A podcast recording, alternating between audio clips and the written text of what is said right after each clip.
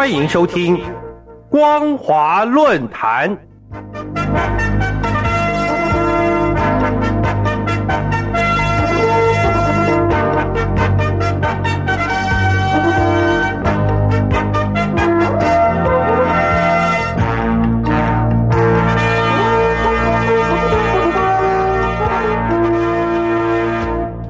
各位听众朋友，大家好，欢迎收听本节的光华论坛，我是苏燕。我们今天要谈论的主题是中共已陷入施政越差、防民越严的恶性循环。各位听众朋友，也许是因为内外情势紧绷，中共对思想言论的管制越来越强，民众平日不论是一般交谈或是在网络推文，稍有不小心就可能因言得祸。在这种风声鹤唳的压力下，民众不得不学会自我保护。目前，很多人在提到中共总书记习近平的时候，为了避免引祸上身，纷纷用“那个人”来代替，甚至连私人聚会也没人敢直接讲出“习近平”三个字。五月六号，中国大陆科技巨头大亨美团公司 CEO 王兴。他在社交媒体上贴了一首唐诗《焚书坑》，诗文最后一句“刘向原来不读书”，被某些网友解读为暗讽习近平。想不到这个传闻立刻导致美团股价连续两天大跌，王兴个人财富缩水，损失二十五亿美元。美团更遭到上海市消保委的约谈，眼看问题搞大了。王兴迅速删掉这首唐诗，并且公开澄清辟谣，解释自己没有任何影射习近平的意思。但是，网络审查员仍然抹去了所有的评论和解释。美团和王兴个人的损失好像遭到雷击。五月十号，美团股价一度重挫百分之九点八。五月十一号，美团再下跌将近百分之六。美团在两天的损失高达两百六十亿美元。更可怕的是，在网络传闻的影响下，投资大众已对美团丧失信心。国际媒体《经济学人》五月二十二号分析说，在当下的中国，公开批评中共领导人物是非常忌讳的。例如，已退休多年的地产大亨任志强在去年被判刑。虽然中共对外宣称他犯了经济罪，但是外界普遍认为任志强是写了那篇剥光衣服坚持当皇帝的小丑来讽刺习近平。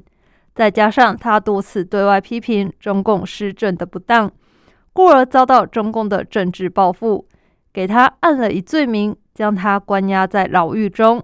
这固然是对任志强的迫害，但其实也是对所有民众的一种恫吓。再以中共中央党校退休教师蔡霞去年被中共取消退休待遇为例，不论中共讲了什么理由，外界一致认为，那是因为蔡霞在一次红二代聚会上高分贝痛斥习近平以及中共的施政作为有关。在这段大约二十分钟的音频中，蔡霞批评中共已是政治僵尸。而且多次直指习近平就是一个黑帮老大，这种言论中共当然不能接受，所以就对蔡霞下了重手。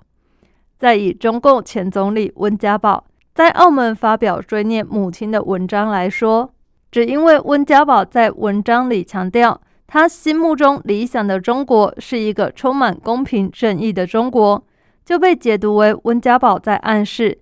现在的中国缺乏公平正义，而在社交平台上被禁止转发分享。有评论员指出，在中共筹划庆祝建党百年、有意强化习近平个人权威之际，温家宝的文章等于是给习近平难堪。所以，即使温家宝曾经贵为总理，中共也要对他祭出全网封杀。事实上，在当前大陆最敏感不安的，应该就是商界人士。他们往往会因为一句话就惨遭中共的无情打压。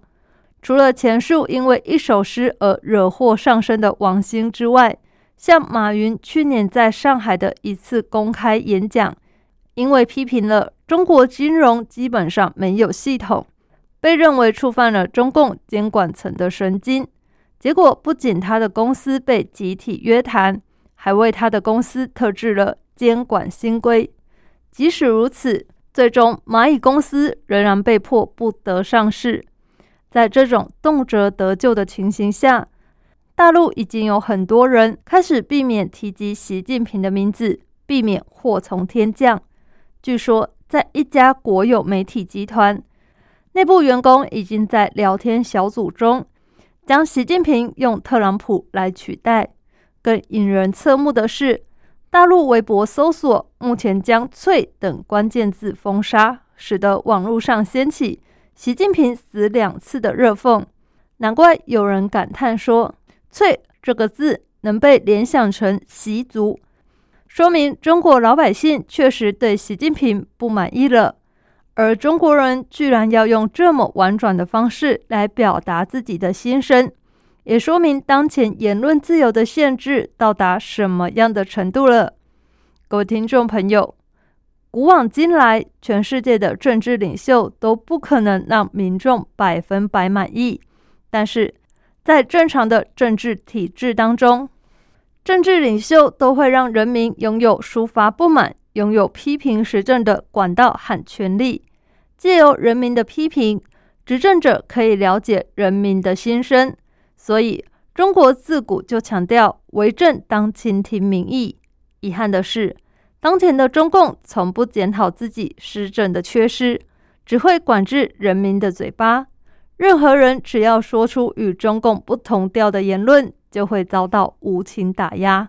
如果中共真以为这种做法可以强化权威，那我们不得不提醒中共，应该要多思考一下中国古人所说的“防民之口，胜于防川”。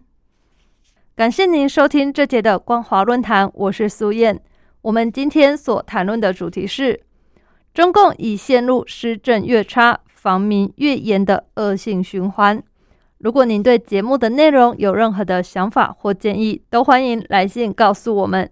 一般邮件可以寄到台北邮政一七零零号信箱，电子邮件请寄到 l i l i 三二九 at m s 四五点 h i n e t 点 n e t。透过这两种方式，我们都可以立即收到您的来信，并且逐一回复您的问题。再次感谢您收听本节的光华论坛，再会。